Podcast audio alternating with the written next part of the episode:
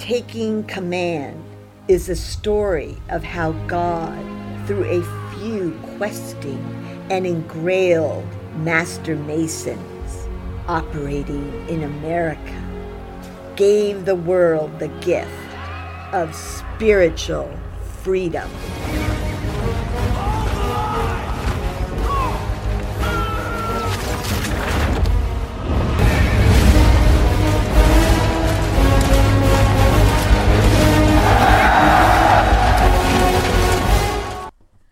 Scene 38, 8 p.m., Boston, Vassal House. George Washington's Fourth Council of War is in progress. His staff and generals are seated at a big table in discussion. Washington says, "I still say we seize Dorchester Heights now." His generals cannot believe what they are hearing. "And position Knox Cannon up there and finalize this war." Reed speaks up. "Washington, I advise no general action at this time. If we hazard it, Howe will go at us with his entire force. In my mind, we should be defensive only, tiring them into thinking that their work here will never be done, and setting their ministry wondering about the depletion of England's treasure and their inability to secure enough foreign conscripts to fill their replacement ranks." "Other options," Washington says. "What say you, Green?" "There are no other options right now, General. My counsel is with Reed's. It would be reckless to wage an all-out assault on a position so heavily guarded with a multiplicity of batteries." "Heath," Washington says. "The outcome, General, is uncertain at this time. Our best strategy with a superior force is to ambush and then fade away. General, they want us to press the issue. Don't give them what they want." "Thank you, gentlemen. Perhaps the situation calls for more weighted prudence. As always, your good sense helps me govern in all matters not particularly pointed out." Dismissed. All walk to the door, showing deference to Washington with quick nods as they say "General" and walk by.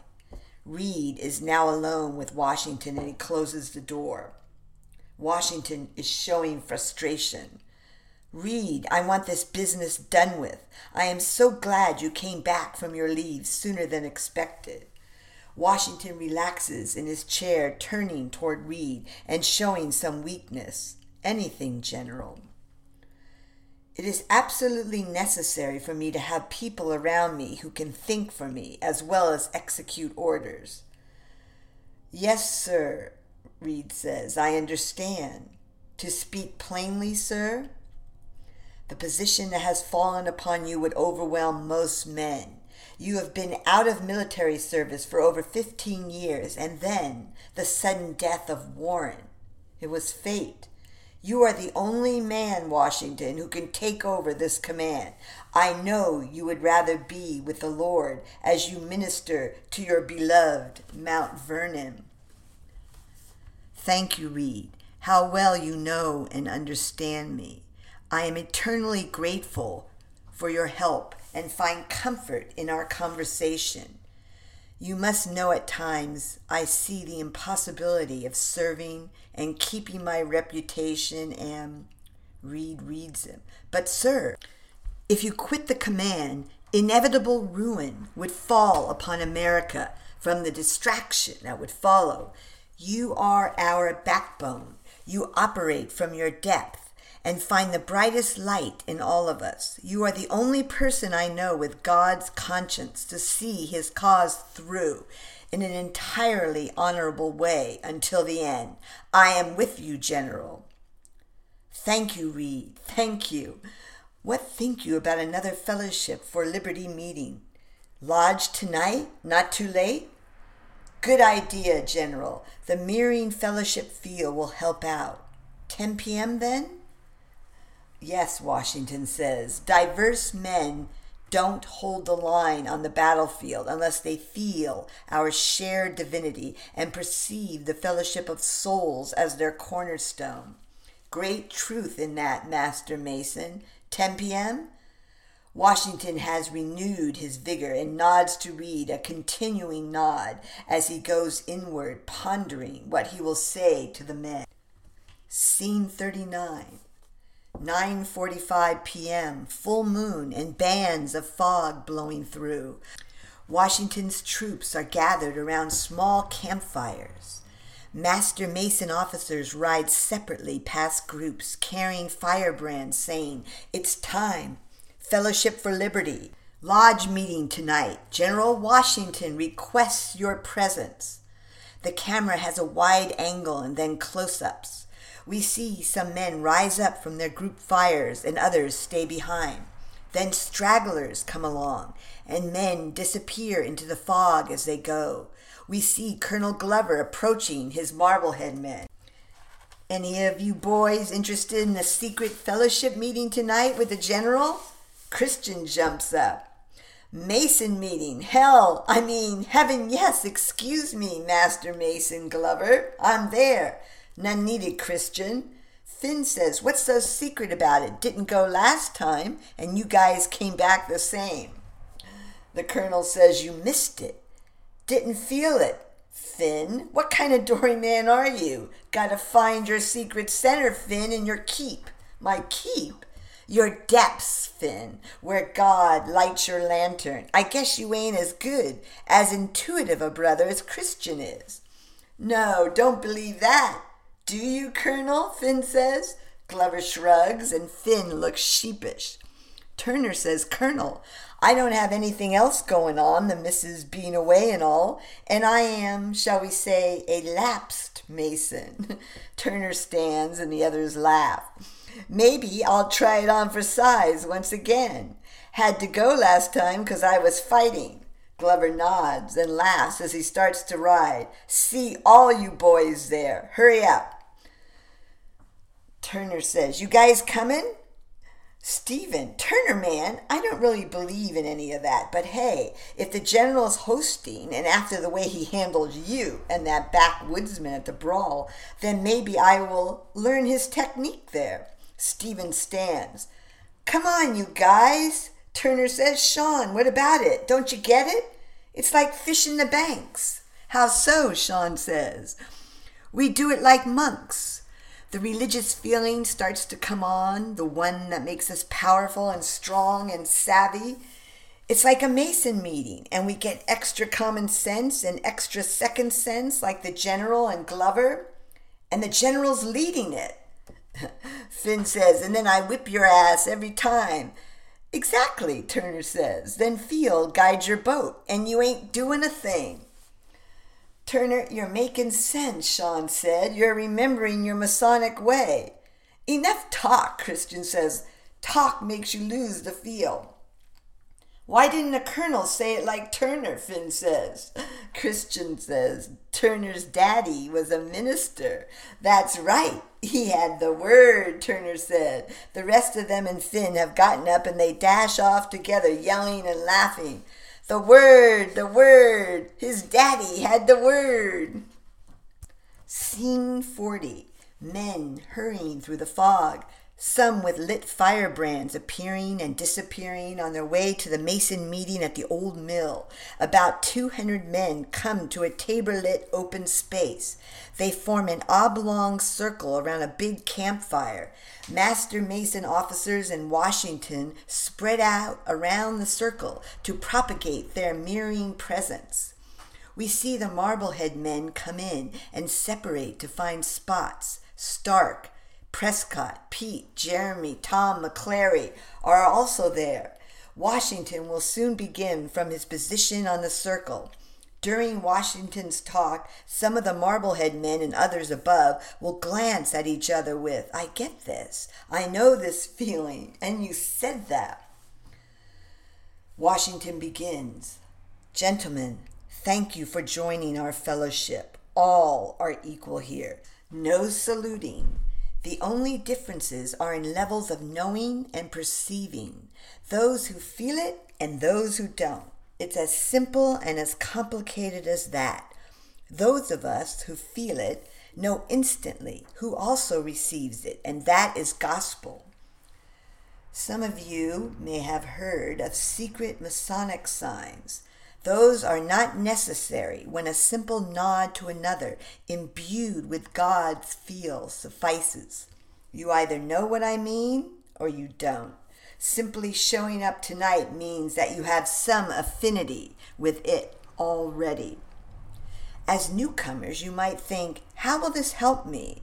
Knowing God's feel may save you in battle. When you discover God's feel within yourself, feel aims your gun, feel guides your sword, feel informs your next move, and feel guides your craft, Dorymen.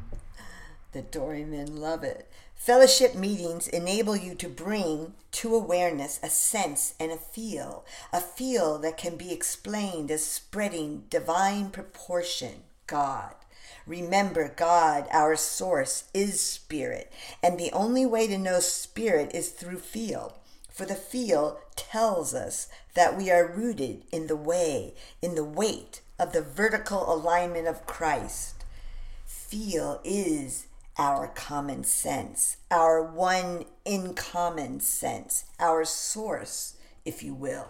Look and feel around you. Master Masons are here amongst us to quicken and to magnify your spirit brought into relation with theirs by mirroring all that they feel within and without. This is the one sense, the feel, that flocks of birds use in the air to flow this way or that without hitting each other, and that schools of fish use, and that warriors use in the dark to feel where they are in relation to each other as they anticipate what comes next. When they are of the field, they are of the source. Each man has to find the way, and because of it, to be of the source. So liberate yourself through silent prayer and find the Christ within to fight the good fight for America's sacred cause of freedom. Let us pray. All bow their heads.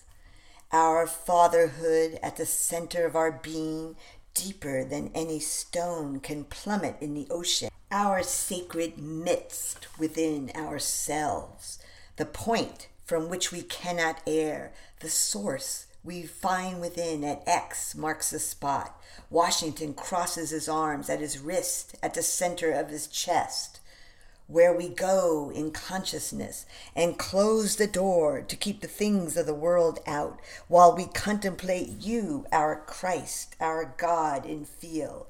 Please allow all of us to ever know your unsurpassable love that flows from in and within our one self. And in the awful hour of disappearing light, when vision fails and thought has no more strength, be with us still. And so, through light and darkness, raise us, great Master, till we are made one with thee, in the unspeakable glory of thy presence in the east. Amen. Amen, all the men say. Gentlemen, please remember, if at any time a Master Mason gives you the nod, you will know that he feels God within you, for you have reached your cornerstone and are mirroring spirit for all to partake of, the food within, shall we say, and loving your neighbor as yourself. Then are you an open vessel for God's hidden splendor to come through, and if the aperture is wide enough, God will take command of our human scene. It's all up to us to do our part and provide the opening for God's new Jerusalem to manifest. Now, Master Masons, which one of you will give our fellowship an example of what I mean when I speak of feeling God's presence here on earth? Stark says, I will, sir. John, please. It happened on Breed Hill. I was with Pete and Jackson here. Stark nods over to them, and they nod back. We were mowing down the British as they approached our rail fence. Never saw a sharper action. Then there was only one Brit left with an 8-pointed Masonic star on his uniform. Yeah, he was that close, and I was about to raise my rifle when something, an impulse from within me, stayed my hand. Then I felt, in the middle of battle, a sense of peace come over me. From my masonry and prayer, I knew this feeling to be our source, providential God. I called a ceasefire. Had to back down your gun, didn't I, Pete? Stark looks over at Pete as we see that pass action on the screen and Pete agreeing with him. And the strangest thing was, Washington, that no one on either side raised their guns. For a minute or more, no longer, God had stayed all of their actions. And it was as though God alone was in play. And now it comes to me that the British officer felt God too, and curiously, he was not looking at us right in front of him, but he was turned to the redoubt where you were, Prescott. Stark has a moment in silence with Prescott, who has started a wondering as the camera draws in on him and we see his eyes turn inward. Stark continues, and Joseph Warren, God rest his soul, yes, that British officer suddenly knew something, felt something more than himself as he stood there with his front line all dead around him. He felt God's presence. I swear it. We all did. All of Stark's boys are nodding in contemplation of the event. And then, after a while, another British officer fearlessly approached us to retrieve his commanding officer, who was still standing there in a kind of bliss. After a brief conversation, they walked back down the hill, and no one raised their rifles. No one. No one. Amazing. I see more into this now. God did this. We all were of the Rosy Cross and Second Sight. Stark looks stunned from all that he has remembered and spoken. All those involved that day are nodding and remembering. Jackson heads over to Stark. Stark, I wanted to tell you that twice I had my sights on that tall officer with the star. Jackson grows quiet in the memory of it and shakes it visibly away. Yes, Jackson, Stark says. And then, each time, a strange notion came over me, a kind of conscious thing telling me, no, don't shoot. I didn't hear it, but I got the message. God was speaking. I remember that so clearly. Who was that officer? And why not Warren? Stark shrugs his shoulders in thought. Not part of the design. Others on the circle are looking around, including Washington, who looks over at Reed, who feels that weighted glance and turns. What passed between them in a look was, could this be? Washington walks over to John Stark and speaks to him with a measured voice. Thank you, John. That was an excellent example, and I'm sure we will ponder its meaning for days to come. Gentlemen, contemplate both what you heard and felt here. Good night. Good night, Stark says, getting the drift of Washington. Good night, everyone else says. The entire group stands there a moment or two, not wanting to leave. Slowly, slowly, they move off and whispering begins. Amazing. What? Did you hear that? We see Prescott beeline over to Washington and Reed, who have come together. He speaks with a low voice, and we see in flashback some of what Prescott says next. Gentlemen, a word. I know what Stark is talking about, because in the redoubt, I noticed Warren doing the strangest thing while we were under fire. I saw him turn in the direction of the rail fence for what seemed to be no reason. Bullets were flying from dead ahead of us, and Joseph just standing there as though nothing was happening. Warren, I yelled. Then I got back to fighting, but right then, yes, I remember. I knew that Joseph was all right, weird, not something for the group, the new attendees. Reed catches Washington's eye in secret as Prescott is lost in remembering through field the way Stark was. All right then, Washington says. Thank you, Prescott. I believe our second meeting was a success. Good night, Prescott. Good night, General.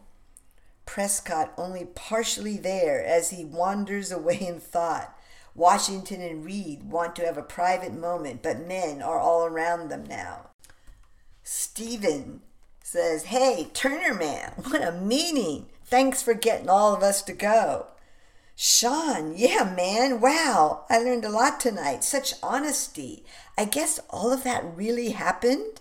As they walk by Reed and Washington, Sean receives a nod from Reed. He quick nods him back.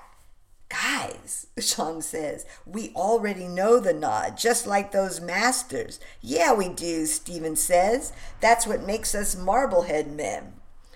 That's it. The nod commends ourselves with spirit. That master mason feels instantly which one of us has it, Sean says. Christian, you know he feels it better. Who was that, Turner said. Washington has joined them. That was Reed, boys. Joseph Reed, none better. Wow, good evening, Sir General. Very good, Turner. You commend yourselves to us with spiritual feel, and we nod in mirroring sameness. That's true friendship, men. The Liberty Field, General, Turner says. Thank you, sir. Thank you. Good night, men. Thank you for your zeal. Washington nods. Please join us again. The Marblehead men leave now utterly joyous and joshing with each other in fellowship. Washington and Reed are alone. General Reed said, That was General Howe Stark was talking about. Like me, Washington said, you had not heard of this before? No. And then when Prescott said Warren and Howe were in spiritual communion, sounds and feels like it, Reed. Only Warren could have been part of that, and maybe Franklin at X, where the division between this realm and the next is less so. Had Warren lived, Washington collects himself. This information has been forgotten until now. Our fellowship general opened the door. What to make of this, and why now? I knew we were to have this meeting tonight, Reed. Seems all the parts were together. This is God's doing. Our cause is in the right and will happen somehow. What must Howe be thinking? How will he act in light of this? Pun intended, Reed says. They smile. Between us for now? Yes, Reed, Washington should be returning. Say nothing, even to our other officers. If Howe is in play for America, mum's the word. Yes, General. Scene 41, summer, British headquarters. General Howe, Patterson, Lord Cornwallis, and staff. General Clinton has arrived late. Good of you to make it, Clinton. Howe says. Clinton, how long have you been in the King's Army? 25 years, sir. Good. I respect your experience and your ability to make the right choices, so I'm sending you and your 2,000 men, Clinton, down to South Carolina to gain possession of the rebels' Fort Sullivan. This will be an easy victory for you, Clinton. You will face General Lee in battle. Lord Cornwallis will accompany you on this mission. Remember, finish the job well, Clinton. Clinton has been blindsided. General, give me leave to say, Howe nods, I can better serve His Majesty's cause by suggesting strategy to gain Dorchester Heights before the enemy seizes the advantage. Howe keeps powerful eye contact with Clinton, and we feel Clinton caving in. General Clinton, That consideration is subordinate to this pressing one. Your mission is vital. Leave at once and put Fort Sullivan under contribution.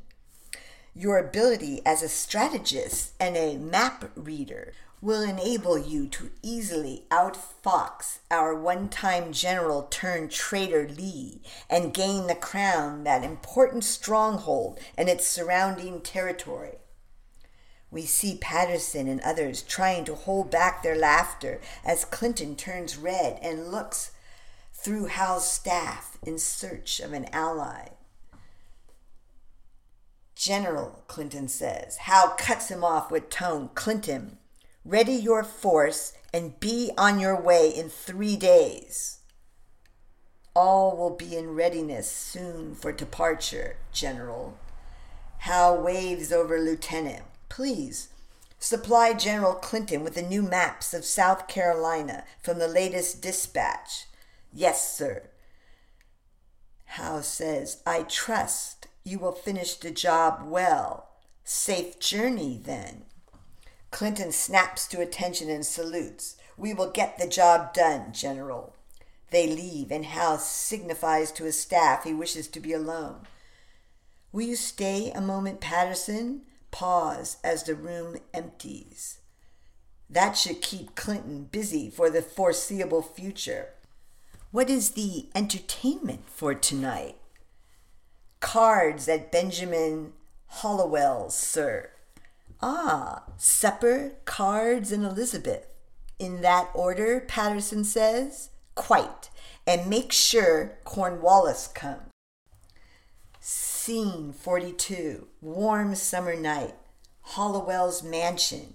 We see Elizabeth walking into the drawing room with swift resolve and light step with her two friends, Katie and Ella. They walk up to the hosts with merry greetings and briefly catch up on the gossip. Through the open doors, we see a number of card tables in play and other invitees mingling and drinking. The room is exciting with the possibility of winning and losing. General Howe is at a table with 7 of his officers. His lieutenant calls the game, poker, 5-card draw, and shuffles.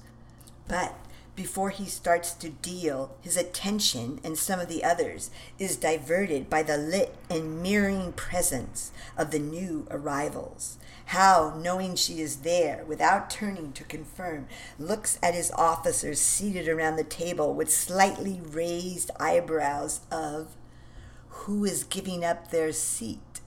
They immediately know his intentions as the lowest-ranked dealing lieutenant rises from his seat across from Howe, and then Howe energetically elaborates on his scheme as he looks with intention at Lord Cornwallis seated next to him. Cornwallis shrugs with, okay, for your Elizabeth, General, and moves to the lieutenant's empty chair. As Cornwallis sits, Howe looks at him again with a smile and extends his open hand. Cornwallis lightly smiles with, is there anything else? And hands Howe the deck. The 3 ladies have entered and are moving through the tables, greeting friends and looking for a vacant seat. As Elizabeth approaches Howe's table, he rises. And as he senses her pure being, he is momentarily seized by a joyous sense of renewal that he finds impossible to control. Good evening, Elizabeth, he says with heightened delight, and then tones it down with a measured bow. Good evening, General. Elizabeth curtsies and blushes. Allow me, Howe says. He pulls out the vacant chair next to him. Thank you, General. She sits and lets him position her chair at the table. Please call me William, as Patterson does sometimes. I believe you two are acquainted? Patterson rises and bows. She smiles and bows her head. Good evening, Elizabeth. Yes, Lord Cornwallis, Howe says, who rises and bows. The pleasure is entirely mine, Elizabeth. I believe you told Colonel Patterson that you play cards, or was it at cards? Cornwallis looks at Howe with, we're even. "We will soon see," Elizabeth says. The men like her confidence. Howe chuckles and looks at Cornwallis with a she one-up you smile. "Elizabeth, serendipity is in play," Howe says as he hands her the deck. "I see that the cards await your deal. They have been shuffled." Elizabeth looks and tries to read the table with a smile to mask why that might be. Howe continues, "But you may shuffle again, and I believe the game is poker. 5-card draw, correct, gentlemen?" Elizabeth is at ease at the prospect of playing cards. "Yes, I am delighted." She handles the cards with assurance and shuffles deftly as she looks over at Ella and Katie, who have found seats at the next table and are watching. They all smile brilliantly and mischievously as she says, "My friends and I have recently tried." She then fans the cards from one hand to the other. Katie and Ella smile with delight at her bravery. The officers cannot believe it and nod approvingly to each other. Howe laughs at Cornwallis with, "Uh-oh." She deals the cards, and then everyone takes new cards. Howe 3, Patterson 4, and so forth. Everyone but Elizabeth. Percy now, with added aristocratic intonation and elegance. "Elizabeth, my dear, you know you can throw away your bad cards." Howe takes note of Percy's intention. Balfour says, "Catch up, Percy. Cannot you tell what she knows?" "Of course he does, Balfour," Patterson interjects. "Percy was just being a gentleman." "With personal wishes?" Patterson catches Howe's eye, which Percy misses, but he is onto it as he covers with the next. "Breeding and hereditary, Balfour." "Thank you, Lord Percy," Elizabeth says. "As William does, so will I," says Percy. "Please call me Hugh, Elizabeth." "What's this? Flaming the faggots, Hugh? The game," Howe says. All laugh as Percy throws in 5 tens. Howe doubles it. Elizabeth matches it. The others fold, and Patterson is thinking it over. Then he folds. "Patterson," Howe says, "folding to a lady too?" Patterson shrugs. Percy folds. Howe grins at Percy. "You too, Percy? Or is it still Hugh?" Laughter is heard. We catch Howe thinking, "She is bluffing me." And then, while smugly laughing inside, he lays down his cards with a general's presence. Full house, aces over eights, Elizabeth. They share a look, and he says with a voice one might use when speaking to a child, "What do you have there, Elizabeth?" "Two pairs." Elizabeth, with a small smile, puts down her cards, and we see 2 7s and a 3.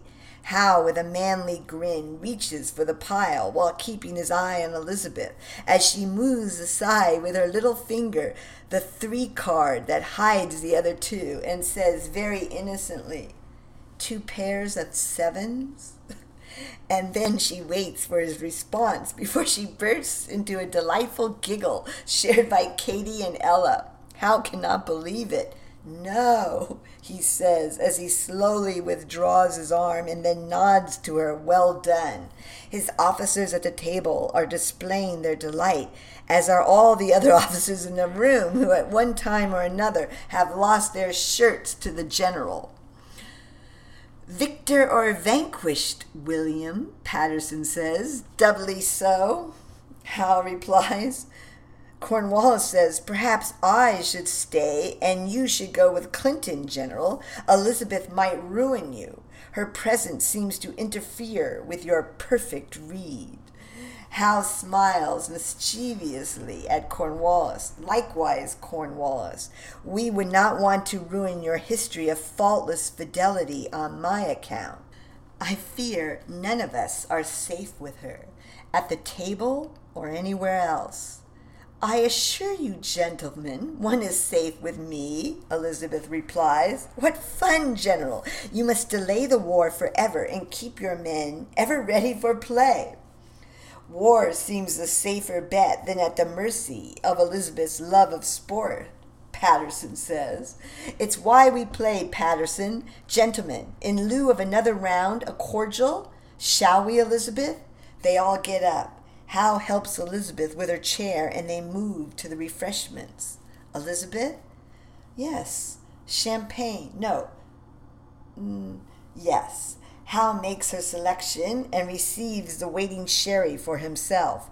They walk out onto the large veranda. She takes a sip and puts it down. You seem to love your cards, but not your drink.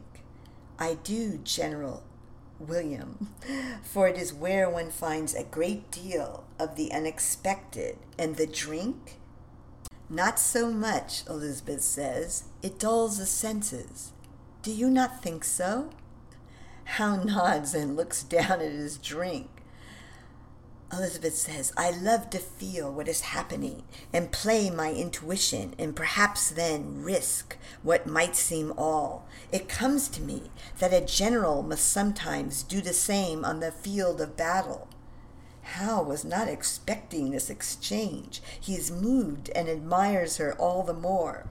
True, we officers must wisely wield, no, rather, submit and attune to consciousness on the battlefield, lest we lose the lucky moment.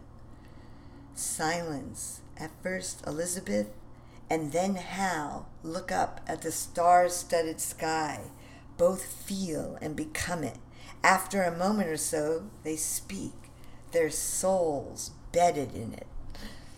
In the beginning, Elizabeth says, was the Word. Howe replies. Elizabeth shows amazement, but is still looking up. My favorite.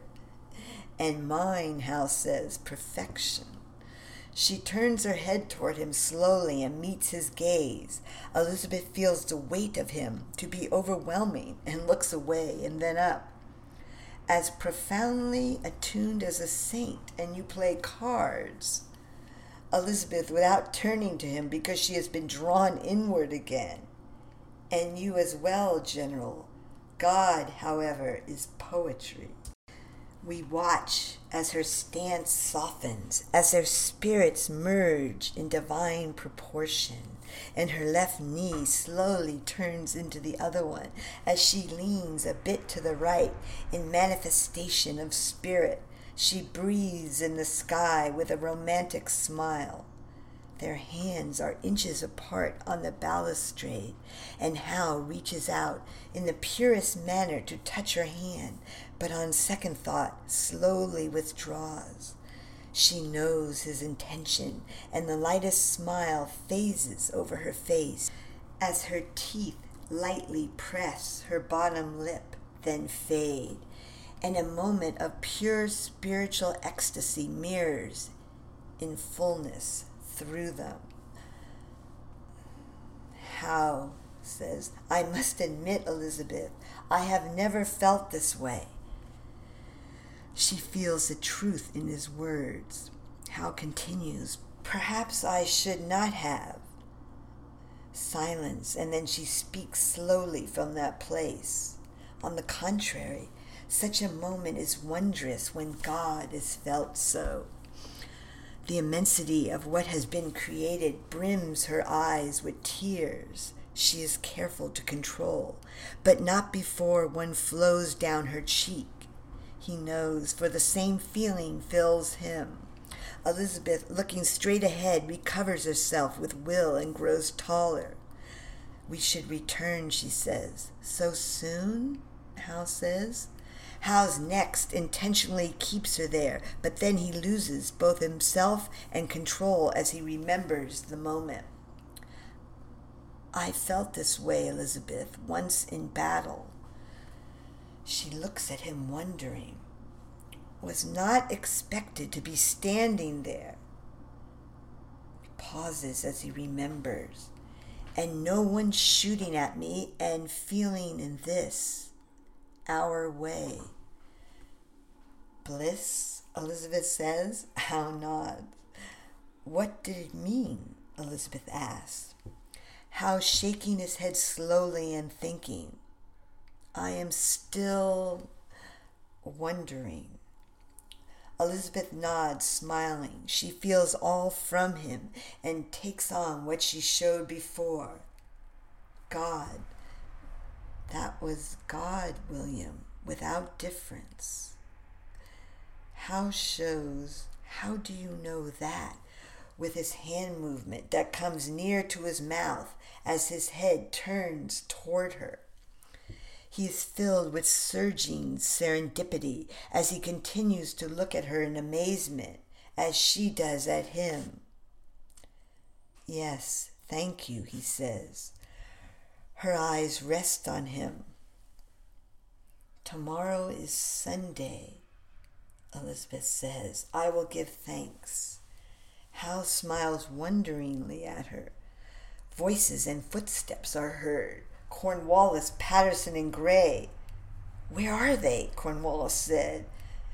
They must have, Patterson intones. They are noticed. The officers are embarrassed and try to leave. Gentlemen, we were just, Howe says. He looks at Elizabeth with raised eyebrows. She plays along. Taking in the stars, Elizabeth says.